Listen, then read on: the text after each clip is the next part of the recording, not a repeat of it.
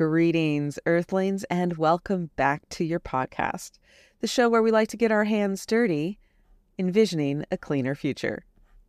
As always, I'm your host, Lisa Ann Pinkerton, and during this holiday season, as we spend our time huddled around the virtual or electric fireplace, can you hear the crackling of the virtual fireplace in the background? This is a time for us to spend time with family members, right? And some of those family members are chosen family, the people we hold and love very dear who've come into our lives at different times in our journey on this planet, and we commune with them and rebond with them. We also have those that the universe has assigned to us, and we also bond with them as well during this time of year. And we wanted to take this moment to introduce you to two women who are like sisters from another mister to me. They're my chosen family. And it's the dynamic duo behind the podcast Trash Magic. But first, we want to thank Resource Labs for having us on their network and a heartfelt thanks to all of you Earthlings who tune in every week. Thank you for your support. If you're enjoying the content, please consider giving us a gift this season of a review. You don't even have to write any words, just give us some stars. That's going to help us get the word out to more people such as yourself and spread the word of our the knowledge that these incredible guests have to share. And now, a moment from the Resource Labs Network. Today, we're excited to dive into the wonders of trash magic, a podcast hosted by the dynamic duo of Sara Eve Fuentes and Oakley Jennings Fast. I met them through the Sisterhood of Women in Clean Tech and Sustainability. And what I love about Trash Magic is that it shines a spotlight on this hidden value of what we discard. And their episodes are this lovely blend of education and entertainment, and they really unravel the complexities behind the circular economy, like recycling and waste management and, you know, plastic pollution and like, what the heck do I do with this? So for me, it's like the view for the circular economy. We're doing a swap with Trash Magic this week, and the episode we picked for you is one that covers transparent labeling and its importance in helping consumers make more informed decisions, as well as holding product manufacturers accountable. If you enjoy this episode, please head over to their feeds, give them a follow, and download some episodes to hear more trash talk. Now, without further ado, here's Trash Magic's episode with Heidi Sanborn She's the executive director of the Stewardship Action Foundation and board member of the California Foundation for the Environment and Economy. Do you wish plastic pollution would magically disappear? Wave your wand and everyone is buying secondhand? Alakazam and recycling is demystified. We do. Your hosts, Oakley J. Fast, a chemical engineer, and Sara Fuentes, a waste and recycling expert, are here to demystify the circular economy. Welcome to Trash Magic.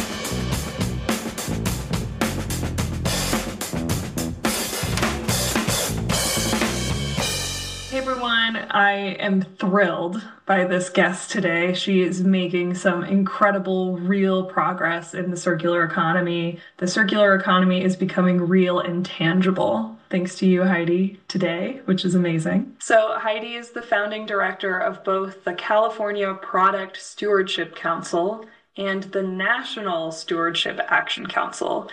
These are two leading organizations that advocate for an equitable circular economy. With over 32 years of experience, Heidi is the nation's foremost expert on extended producer responsibility, EPR. We're going to talk more about that later, and circular economy policy. She advocates for making the producers have a fair share of the responsibility for the end of life impacts and costs of their products. Her efforts pushed the California legislature to historical EPR legislation, which includes responsible end of life of paint, mercury, thermostats, pharmaceuticals, sharps, packaging. This is more legislation on this topic than in any other state. She is not only an expert in policy, but in program implementation and regularly keynotes at national and international conferences. Wow. You Hi. are my role model, my inspiration. It is so cool to see all of these ideas coming to life for real. So thank you and welcome. Thank you. I appreciate it. And it's great to be here. Excellent. So let's dive into the topic that I am most curious about, which is extended producer responsibility. Heidi, you're known as the translator for t- tricky topics. So, can you explain to our audience what EPR is? It's really exactly what it says extending producers' responsibility from beyond just selling a product onto the market to actually being responsible for its full life cycle and returning it back into the economy as a new product.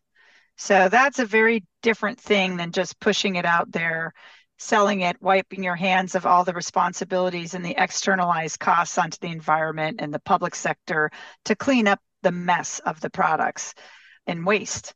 So that's why we really promote this as a way, an economic messaging system back to the producers that if they have to take back what they have put on the market and actually deal with it like the rest of us have had to for 120 mm-hmm. years, that they really rethink design, they rethink the chemicals they use, the material choices, make things more durable, more repairable, because now they have an economic reason to do that.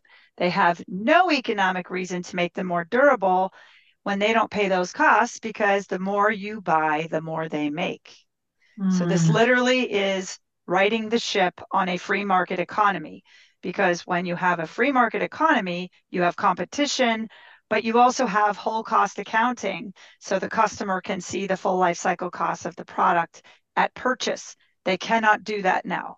Everything's buried in the back end in their garbage rates, their taxes, and they cannot figure out what it's costing, for example, to recycle a mercury fluorescent light.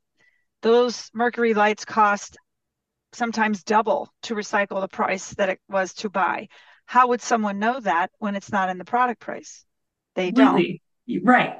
And there are very few products that we can think of that have this right now more universally like paint. I know at least in Colorado, we pay a little bit extra when we buy paint for it to then be able to be recycled. So that's just one example, right? But there are so many products out there. And as we know, listeners of this podcast and just people who are educated in general know that recycling and end of life of materials, that guilt has been placed on the consumer for so long. And as you're touching on, with no responsibility from the producer and, and no financial incentive either. So right. that's what you're trying to change. That's right. Um, I people have yeah. said to me, well, uh, and businesses have said to me, well, what you're promoting is socialism. I said, well, let's let's go over the definitions of socialism and also of you know defining what a free market economy is, mm-hmm. because conservative economists say if you want to reduce pollution without regulation, make the polluters pay, because that feedback loop is the only thing businesses are set up to respond to. Mm. They do not have to care about people and planet. The way we set up our economic system, which I disagree with, is to say that literally all they care about is money and shareholders getting money. They don't care about people and planet. The only ones who do are those that are B Corps, certified B corporations, and that's a whole different conversation. So if they don't care about people and planet and they make more money by externalizing costs, it's exactly what they're going to do. That's their actual responsibility. And so we have to change how the money works in order for a free market to exist. Because again, consumers cannot make educated choices when they're lied to on the labels and the price of the product is not inclusive of the end of life costs. So then you've got socialism where the back end is socializing all the costs amongst all the people who pay for waste management. They might pay by the size of their can, but it's not by product that they chose to purchase. So, for example, I should not have to pay the outrageous costs of household hazardous waste collection for all of my neighbors who buy pesticides when I don't buy them. Mm-hmm. Why do I have to pay part of that cost? That's not fair. And that's not democratic and it's not free market. So right now, the hazardous waste disposal is being paid through taxes, or or how? What is that structure like right now? It depends on where you live. In California, mostly it is garbage rates. And the costs, I'm doing a study right now that is going to be released soon in public. So I can't speak too much to it except to tell you that at least in one large community, we have only less than 2% of the households participating. The costs are up to the hundreds of dollars a gallon. The cost between even the three haulers that collect this stuff is literally hundreds of dollars spread per drum. There's literally no accountability. It is ab- and there's no metric that we can find that is actually being hit. Convenience, cost effectiveness. Who would set up a program that costs millions of dollars and gets 2%? And these mm-hmm. are the most toxic products. These are the things that people will throw in the trash when they cannot spend an hour and a half of their life in line waiting for a one, you know, two day a month event to come to their neighborhood burning gasoline. I mean, environmentally, and I'm not sure it's that much better. And and so they throw things in the trash, and then our workers are exposed to these mm-hmm. things. We, yeah, exactly. Whether at the landfill or at the recycling center, if they throw it in the recycling bin. So we've got a lot of work to do up and down the entire waste uh, system. Yeah, absolutely. And that's what the National Stewardship Action Council is really doing, correct? And I've seen so many bills that you've been a part of. And EPR, of course, is landmark legislation. Do you want to speak more a little bit about EPR bills or or maybe another bill that you're proud of that you've worked yeah, on? Yeah. I think, I mean, there's knowing how to write a good EPR bill, there's a lot of what I call devil in the details. The concept is one thing, but when you actually get down to putting pen to paper and getting literally every word correct to make sure that you have, and fundamentally EPR, you've got the government setting performance standards, ensuring accountability, transparency, and enforcing so that all producers have to pay into the system and you don't have what we call free riders. That's the government's job. The producer's job is to hit those performance targets, design a plan that will work, utilize the best of their their reverse logistics system to get their products back most mm-hmm. cost effectively, and then they to redesign their product so that it's more environmentally preferable. It can be recycled. It can be de- repaired. Um, it can be refilled. Even imagine that going back to refill. So, um, that that is really how it's supposed to work. And the best bill that we passed in probably the 2010s was SB 212, the one I fought literally for six, over probably eight years for, which was the EPR for medicines and needles. And the reason I fought so very hard for that was it was the first time I had seen an opportunity to make the case not just for the environment, but for public health and safety. And mm-hmm. that put it on the radar of a much broader group of stakeholders that made it much easier to plead the case when we were watching opioid addiction take off.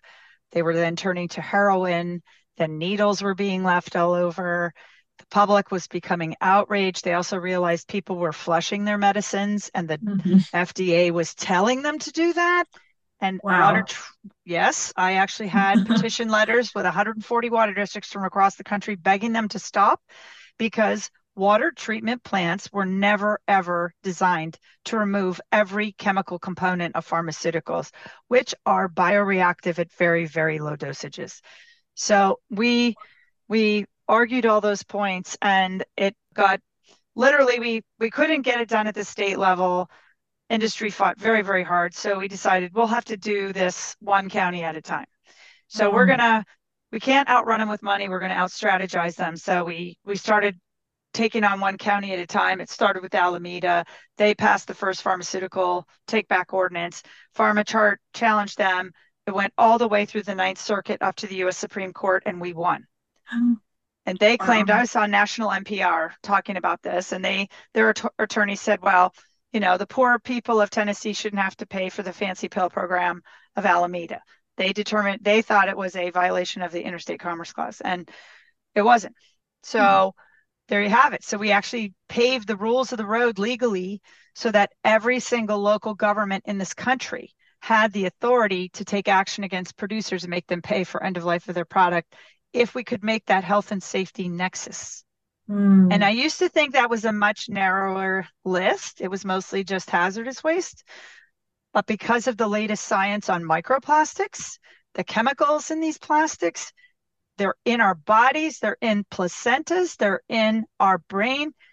We, I believe, can very strongly make the case that plastics also fit into this category and other Right. things. So I think we have, and, and the reason I like to go local when I can't get the state or the national, the most lobbying and the most influence companies have is really at the national level.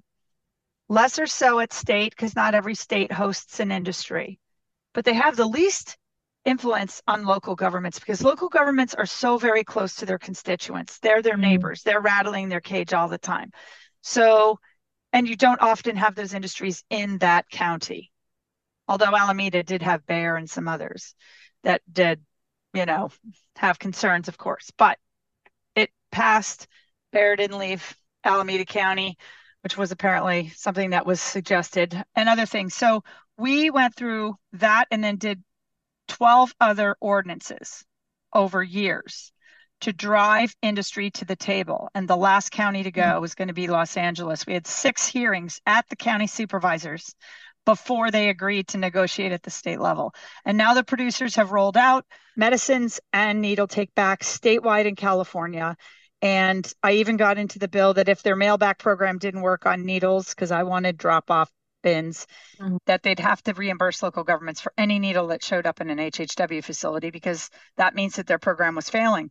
And the first check I just saw from Contra Costa County was that they got a $32,000 check from the Med Project for just one half of a year, just for needles. So you can imagine how much money that is saving across the state.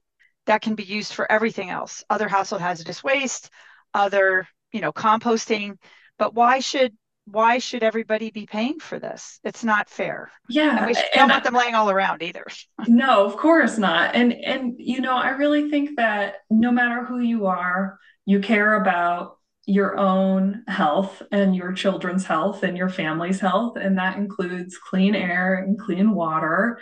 I have a question for you that just came up for me. I've been passionate about circular economy for my whole life, but now it's my career. And I try to imagine a better world really off very often. I'm driving in my car imagining a better world. You're making a better world.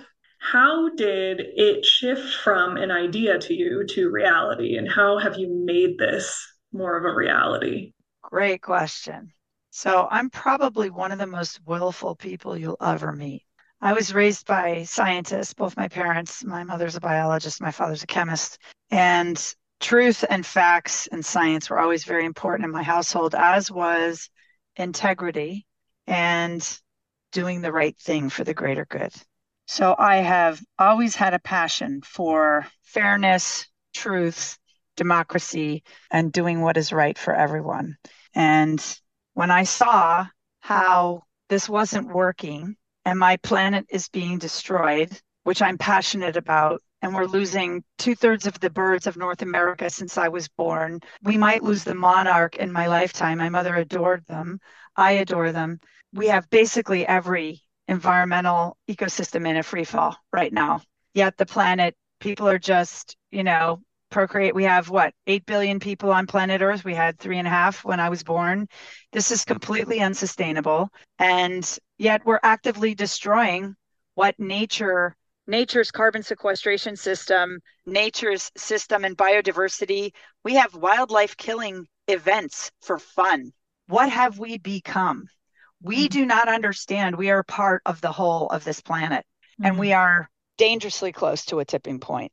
So when I realized all of this, and my dad said to me, Heidi, you're the translator you need to go out and tell the story of scientists and make it into good policy and make the people in power understand how to fix it.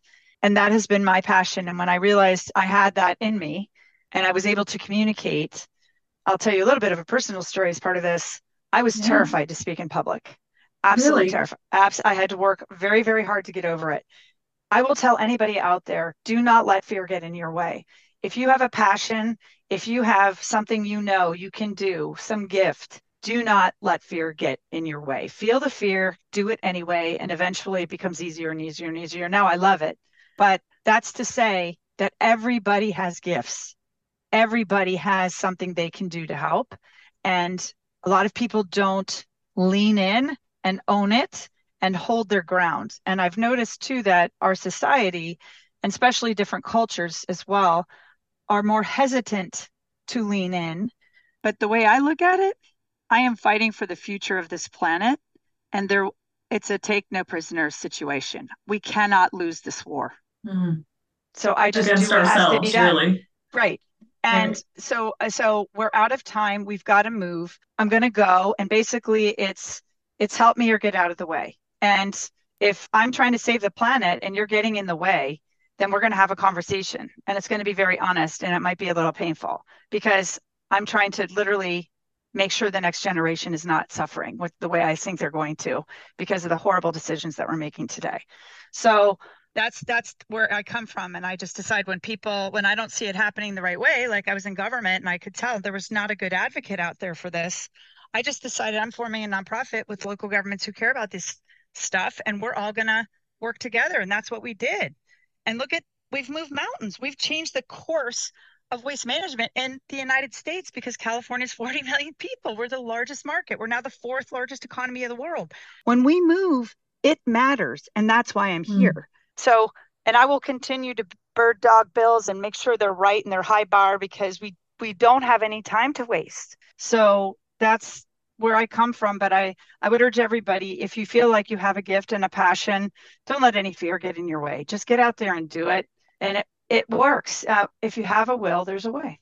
Oh, this is awesome. but with EPR, I I would love our audience to hear a little bit more about how it will work. So, what will companies pay? Where what will that money be used for? And then, as a consumer, how will disposal look different? So, from both the producer and the consumer, what will EPR look like? From the producer's side, again, it's devil in the details of how the bills are written. But my belief and how it should work is that producers earn the right to run the program only when they're paying internalized cost of doing business. So, meaning the producers form a nonprofit, they assign costs to each other based on the volume they sell into the market, the environmental impacts of that product. So, for example, if one company's designing a more durable product that will only come back every 10 years instead of every five, they have a lesser fee associated with that because that's an eco design element. And then they they contract to run the program. So they set it up, they figure out how we're going to get the stuff back, how is it going to be recycled and repurposed, refilled, whatever it is, and they contract with operators like Waste Management, Republic to move the stuff around and then also to get it to the right recyclers and get contracts and so forth. For the the consumer, it really depends on the product. There are some products that are just so dangerous and hazardous. For example, marine flares.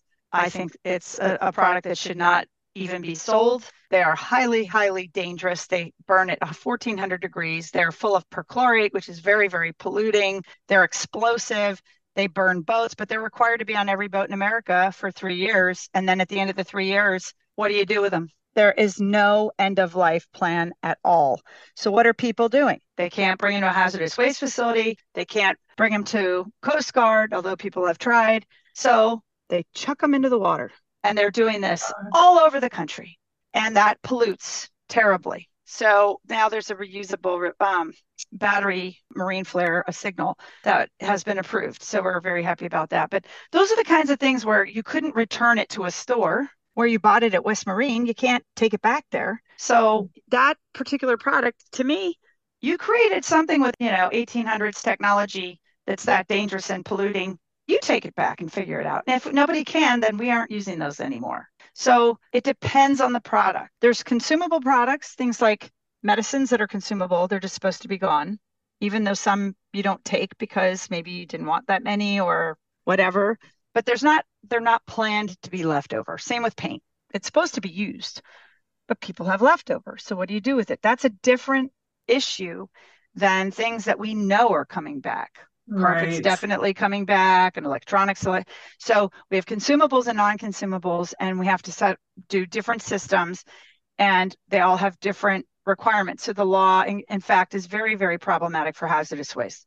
They seem to have no problem selling it everywhere to anyone who can't even read how toxic they are. Some of them literally don't read English. So they can't even understand how dangerous these things are, how to apply them correctly.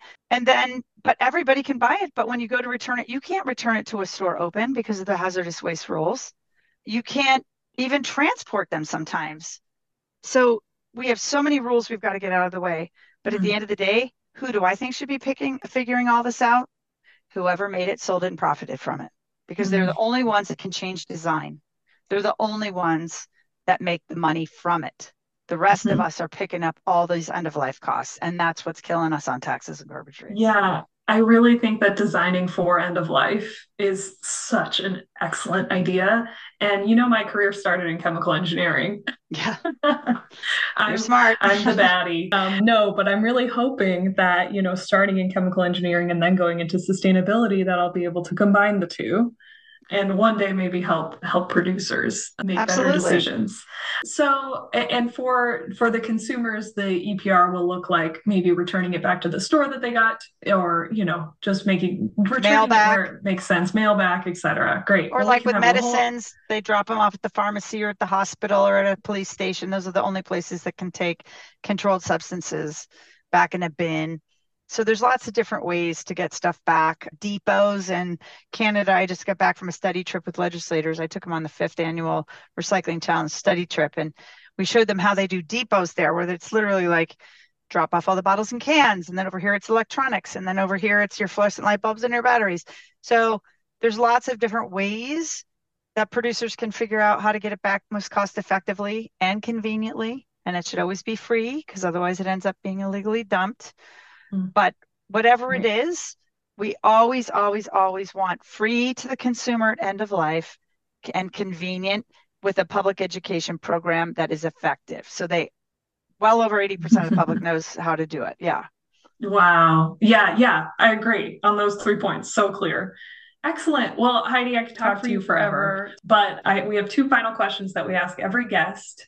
The first of which is What is your experience with trash magic? I I think for me it's the magic of giving me a career I love and my hope is that there won't be a need for me someday that this will all have a home. Everything will be designed with end of life in mind and and there will be no need for trash anymore or trash talk. So uh, that is my dream but for me it's it's a passion. I've been picking up litter in parks since i was six years old. I've never liked waste I've always seen it as an abuse of Mother Earth. And if you've ever been to a landfill and seen, you know, how they've, I, have literally watched them start to build them and just watching the animals scatter as they're bulldozing and realizing how much habitat is being lost. And then we just destroy the earth by just throwing things in there that earth can't do anything and lining with plastic and methane comes out. You know, it's just, this is not working and we have to fix it. It's just not fair to leave this mess for the next generation. So well said. Perfectly said. Agreed. And it shows it shows the injustices. Like people people find waste so easy to ignore, but it's actually showing us the reality of our our choices and our actions. Yeah. I, wow, you even made me think of it different trash differently just now. Um, our last question is What is your one call to action? If an audience member could do one thing from this episode, what would it be? Honestly, we are really underfunded to do what we do. In fact, you and I were just talking about how stressed I am for time.